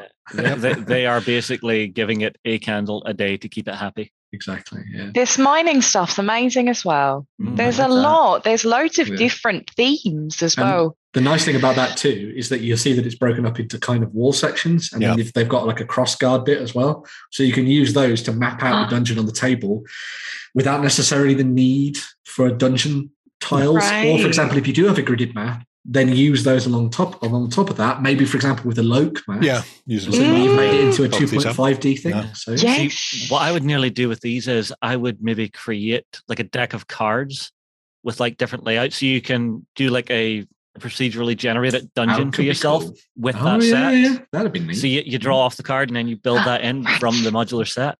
yeah, Yeah, great. rats has to be rats. How giant are these rats? How Well- giant do you want them? It's 3D printing. Exactly, STL file. You can rescale those to wherever you want. They're almost werewolfish. become become a rat catcher and hunt down the biggest game. The rat. Oh, you're Sorry. asking some rat king in the mines. I like that you've got things like the crystals as well. So the crystals could Yeah. be used as objective markers in your game. Hmm. Um, so it's also all very cool indeed. There's normal Um, rats for you. Ah, regular rats. Yeah. Oh, Uh, but yeah. guillotine. Mm. Oh, And Iron Maiden. Wow. and Iron Maiden. Yeah, a torture device that didn't exist. Yeah. But, uh, Yep. yeah. Have fun with it anyway. Don't worry about that. Mm. Oh, Oh. There's, there's, your, there's your prison guards that you've got to try and escape from when you're putting together a scenario that you've been captured by the town by the town and the guard there. So Oh, actually, you know what you could do? pretty. You could do escape the dark castle with this. You could do and it, oh yeah, because they've got quite a few sort of like normal looking folk. You could use them as the characters and then have these as the incidental people that you meet along the way. That could be cool. Yeah. And then you could do a more visual version of it with like a 2.5D building the dungeon as you go in the castle as you're trying to escape. Paint the miniatures in black and white because it matches Oh, cards. that's a Oh, cool yeah, you could do the idea. Yeah. all, all I can think of is uh, Blackadder again. Bag on his head. I was thinking of Sir Ragnar from Hero Quest. as. Oh, I like Wasting Modular away. church. yeah. Wow. More like a monastery. Mhm. I mean, I I just seen that the fact that that is what was that five euros? Was it? Mhm. Yeah. Wow. 3D printing is pretty cheap. Well, It is. At, at, at, at the STL source, it is. Uh, once you buy the 3D Yeah. printer and the materials, it make it a little bit more expensive. But uh, other than Well, that, I mean, once you've been running on a 3D printer for a while, it's just always earning its money back. Very Yeah, true. Yeah. The Yeah. church stuff is gorgeous. The little Mhm. candles and Yeah. little monks. Mhm. And you've got the theme sets and all that kind of thing as well. So, um, obviously, one of the things that they do is obviously Victo has the Gumroad store, which we're looking at here, but they also have the Patreon, and they'll be doing theme sets every month, similar to most other Patreons that you'll see out there. So, if you want to sign up to that, you'll be able to get some good stuff from them, Mm. which is really cool. I like that we're seeing things that aren't typical, aren't just typically sort of Western European Yeah. stuff. as well. Yeah. It's nice to see role playing Ah. stuff and skirmishy things that you can use from beyond our sphere of fantasy influence, which is cool. You've got camels of all different packages. You've got one that's Yeah. ready to go on a long journey. You've got one that's ready for a kip. You've got Yeah. you've got them all around you. Ah, but they're Something, all, they're all for single hump, punch. Yeah. all single hump ones though. Want some double hump camels? not, not if you're in Persia, like, Ah, fair like enough. they are. Your double hump ones are far, far away. Ah, I see. And it's no surprise that I picked these up because uh, the the uh, August set was all about dwarves, which is pretty cool, obviously. uh, but also they've got things like the starter set and things for you to dive into as well, which is always nice. You So, see- Surprised me, Ben. and fence set. who would have thunk it? Who- oh, Look, there's one bagpiping. nice. Awesome stuff. Yeah, So Um, nice to see that some people actually showing off the final prints as well, so you can see the quality of them as well, which is good to see. really cool. Each file will be available the month after the one they've been released. Oh, there you So go. there you so go. if you Mhm. if you're interested in any of these and you're don't fancy the patron or you've just missed one, then just keep an eye on their Gumroad. Mhm. Mmm, lovely stuff. Very cool I indeed. wonder what they are. They look like some sort of unusual crab demons. Crab people from the fifth dimension. Yeah. It makes sense. It's a see Doctor Who villain in the waiting. Well, I see you've, you've got another one though, Ben. I have. Uh, and this was Doodle wolf. specifically picked out just for you, Jerry. Mm-hmm. So if you scroll down for me, so Labra, Labra, Labor, Labradorite wolf, yeah. Uh, so if you just click show more for Show me, Jerry, there, and just scroll down. Oh, what's that? Is that a squirrel? Squirrel. in a in, a, in an army uniform with a gun at the ready. Whoa, whoa, what Uh, squirrel? The most dangerous adversary I'd like to striking out- from the shadows. It's also got a peryton there, which It is does, excellent if is you're a- doing a um, Beast of Nature. If you need Beast of Nature for Kings of War, Wow. perytons are great. You don't But, see them uh, often enough. Yeah. My Squirrel's hope is that this is going to get uh, Jerry interested in getting somebody else to do Ah. some 3D printing because you can make an entire squad of squirrel soldiers. Look at his little rifle. Honestly, it's the Look his- expression on his face. He's had enough of your. sh- Yeah. That's that's all squirrels all the time you stole my Oh, nuts. with his uh, water cooled um, yeah. Vickers. Oh, these are awesome. There's an That entire squad of be them to pick from. The Himalayan Ooh. yak monk, Nice. giant turtle, a tree. Uh, but yeah, Oh. so that they they, they have an that? interesting selection. It's a Yeah, they it's do, a yeah. As a we slow last ninja. Sloth ninja. Sloth Ninja. Yeah, He's, I bet lowest ninja star. Jenna's ever. like, yeah. It's a There's there's a lot of weird and wacky going on. I Mm, love obviously. this. There's that tiny harp playing spider from the internet, Yeah, the small Yep. singing one. Yeah, and uh, not a you Jimbo. Oh, not no, Rabbit. not No. you, Jimbo. No, No. similar. Peacockatrice. Hybrid. There, there's They some weird and wacky stuff in there. very oh, cool. Oh, and a Tawny Frogmouth. I like how it's a mixture of actual real animals and, Yeah. then, yeah. occa- and then occasionally something bizarre. Yeah. This was the reason why I picked it out because I was like, there is such an odd selection in here. I don't want to Oh, make yeah. it the main one, but Deep one gorilla hybrid. squirrel squirrel soldiers was just too hard to pass up. So I Well, I, I can understand why they are, after all, the best. And there is Oh, there. Sean wait. Connery's favourite mount. The elephant.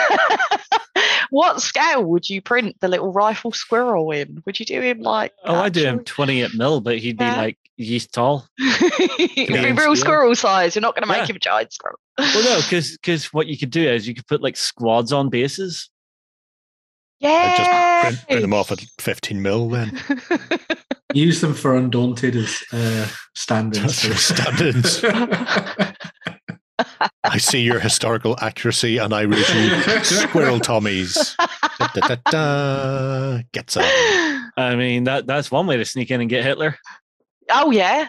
undaunted Wow. Normandy. There you go. Unfortunately, would they go after Hitler considering you only have one nut? well, you see, I don't know. I think you'd probably just see them in Bastogne just for the commander's reply. They're just like, someone said there was nuts here. Makes sense. All of a sudden, they're just peeling the people out. Right. That's some interesting 3D printing, Ben. Also, Victory to the vanquished, not suffering. Huh? But I think we're going to move on and have a look at some Kickstarters. Did you win one of our prizes? Find out on our prize claim center over at ontabletop.com. Here we list all our previous prizes and those who have won. If you see your username, fill out the form to claim your prize. All prizes must be claimed within 30 days.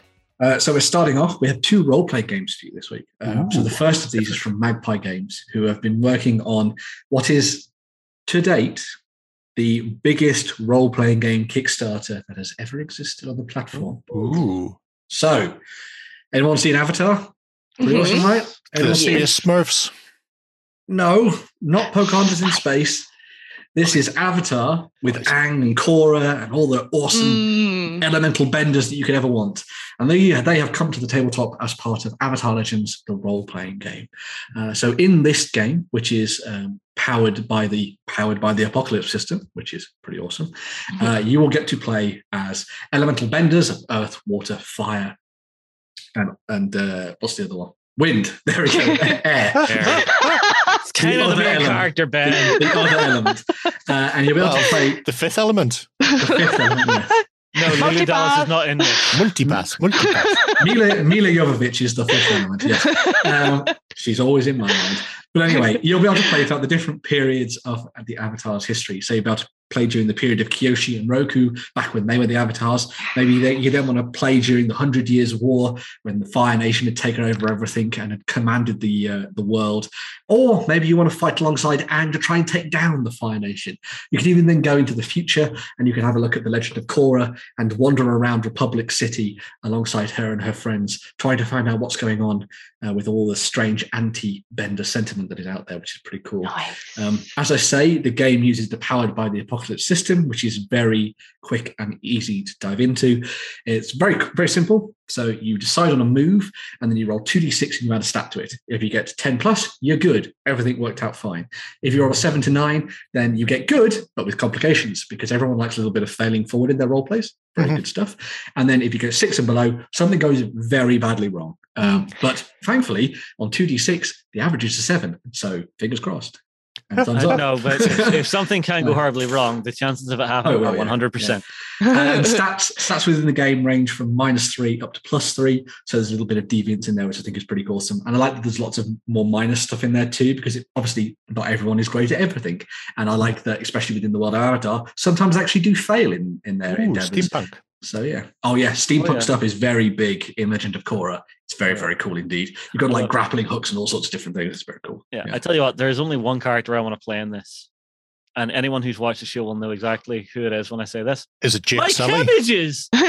He wants to play the cabbage merchant. I want to play the my cabbages guy. Yeah. There, there is actually a My Cabbages pledge, which is for uh, retailers, which is very cool. Um, Amazing. um, I think nice. what's really cool about this is it does physically look like it, it's in the same universe. You find a lot of stuff that goes from a TV program that they change the art style ever so Mhm. slightly, and it, it- art style does kind of irk with me a little bit, and it does feel like an addition to the universe that you could become Yeah. part of, yeah. as opposed to something on the side. Um, Mhm.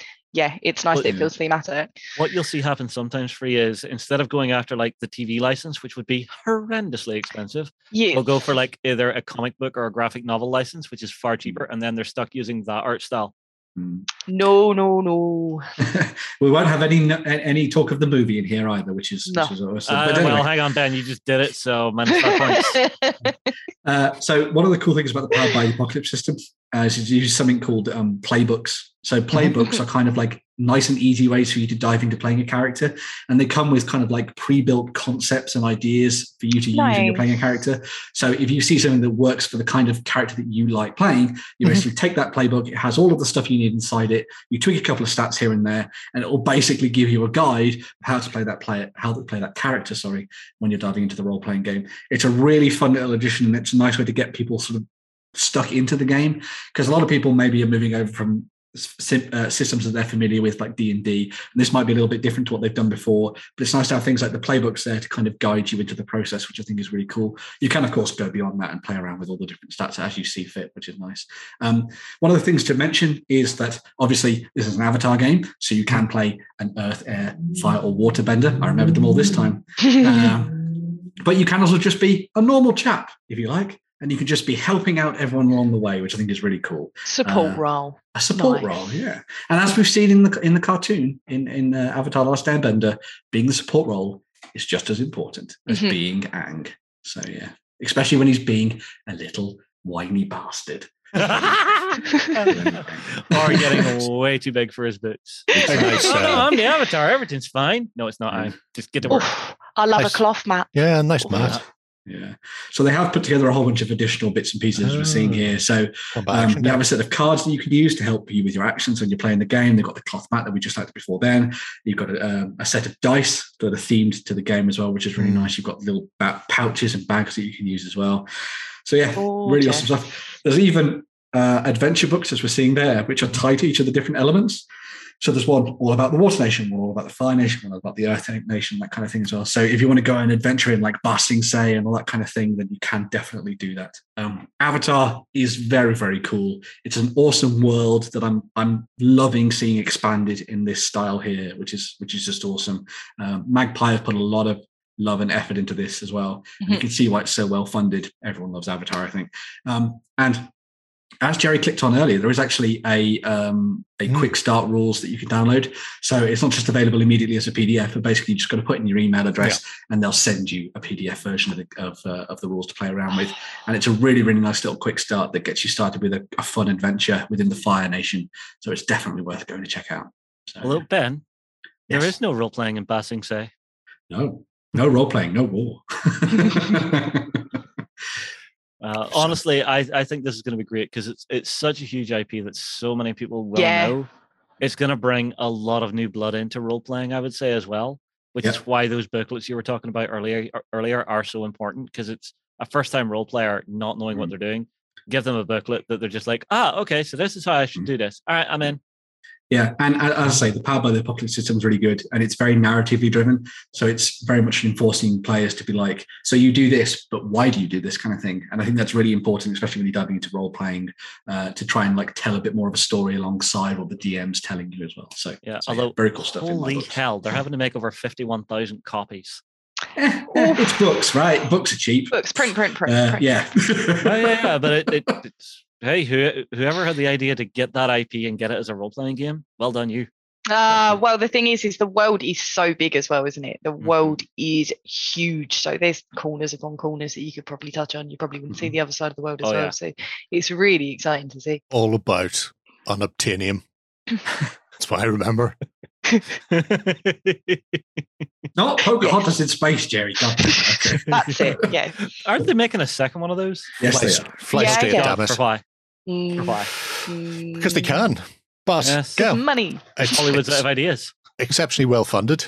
Yes. Uh, it's it got 13 days left on it. So if you want to back it, join the crowd, get in there. Uh, then you too can be a bender of your choice or a flexo if you don't want to be a bender. My cabbage. Was that a future a joke there, Jerry?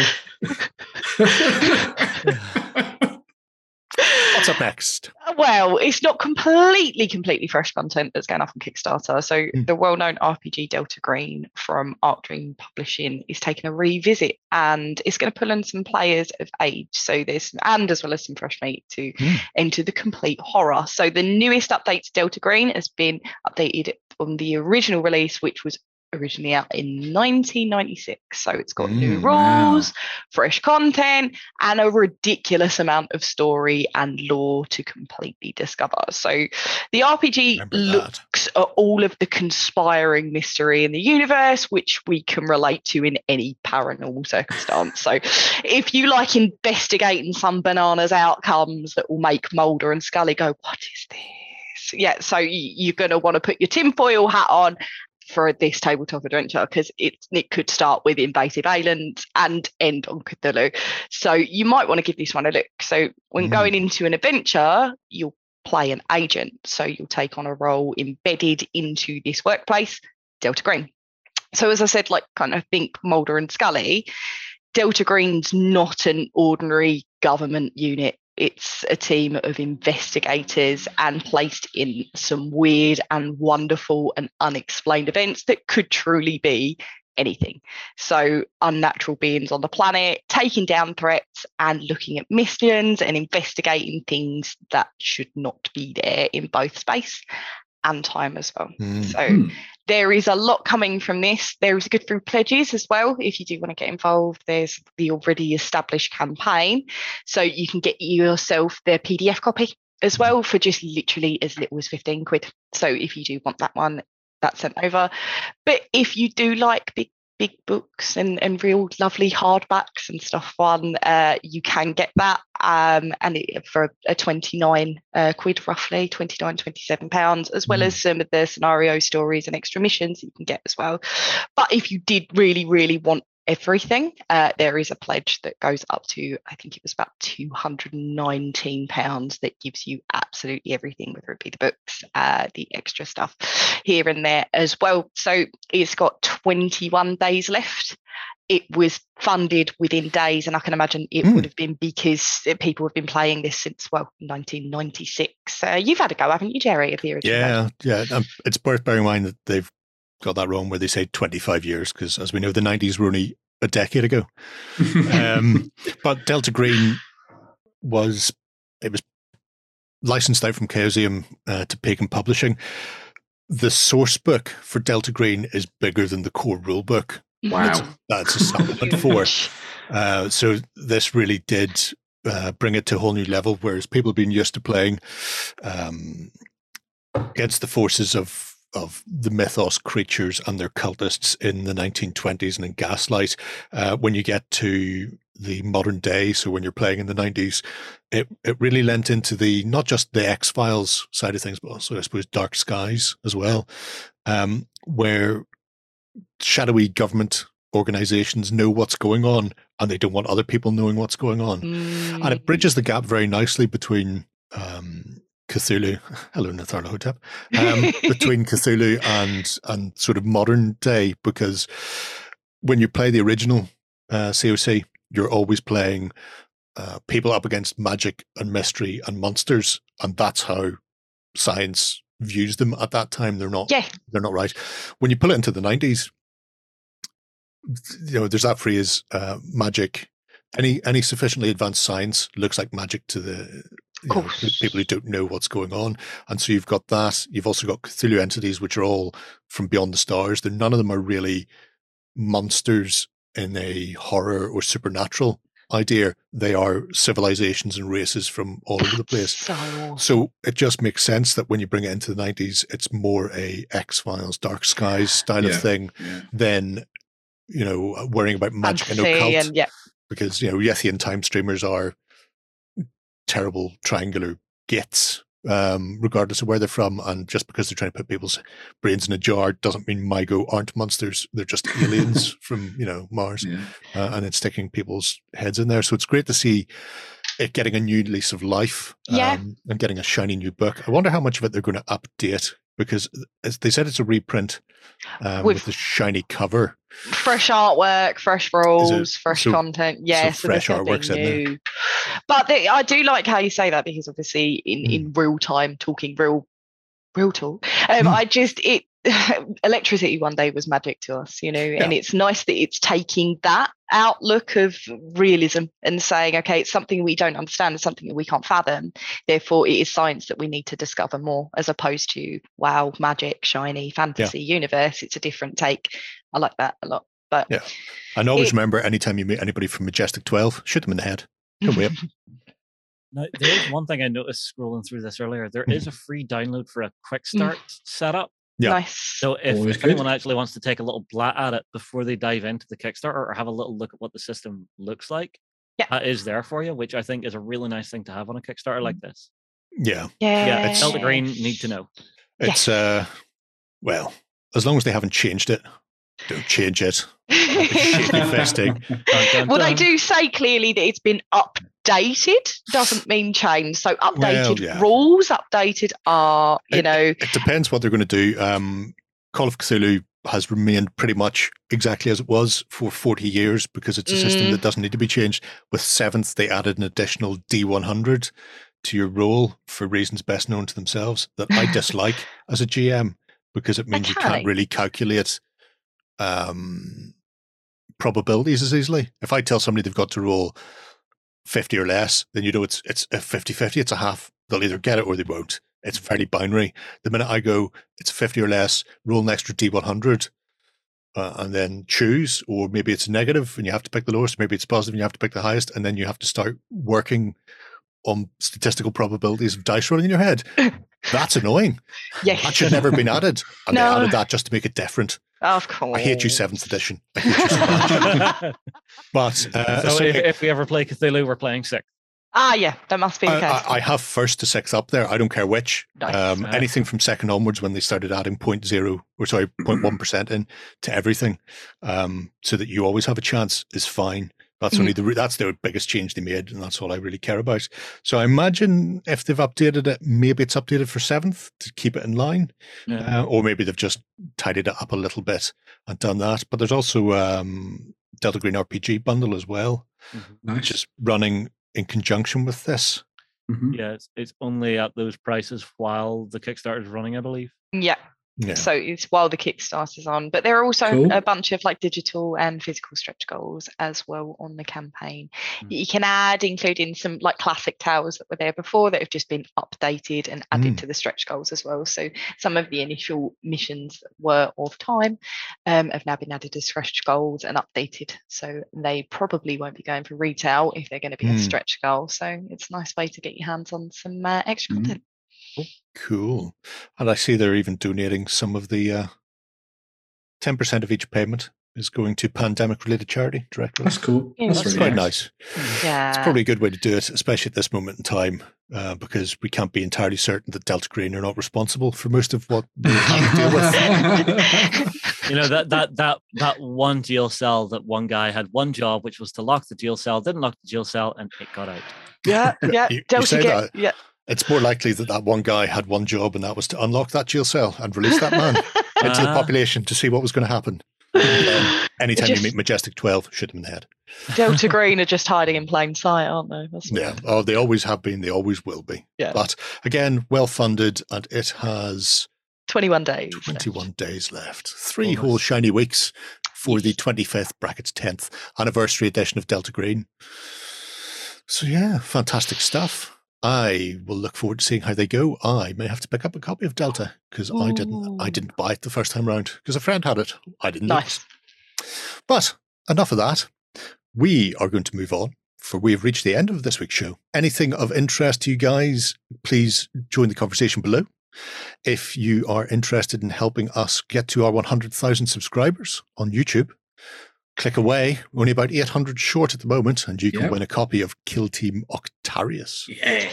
So That'll be exciting. And if you're not fed up with our talking, then you can come and join us for the XLBS show on Sunday morning, where the four of us will be sitting down and waffling about hobby. I think we have a topic that uh, has been teased this week by young Mhm. Ben. So that'll be interesting to see what we come up with there. But until then, we're going to move on. Enjoy your weekend. Go ahead and check out our other content on screen now. And while you're at it, why not hit subscribe and remember to ding our dong. Go on, you know you want to click it. Go on.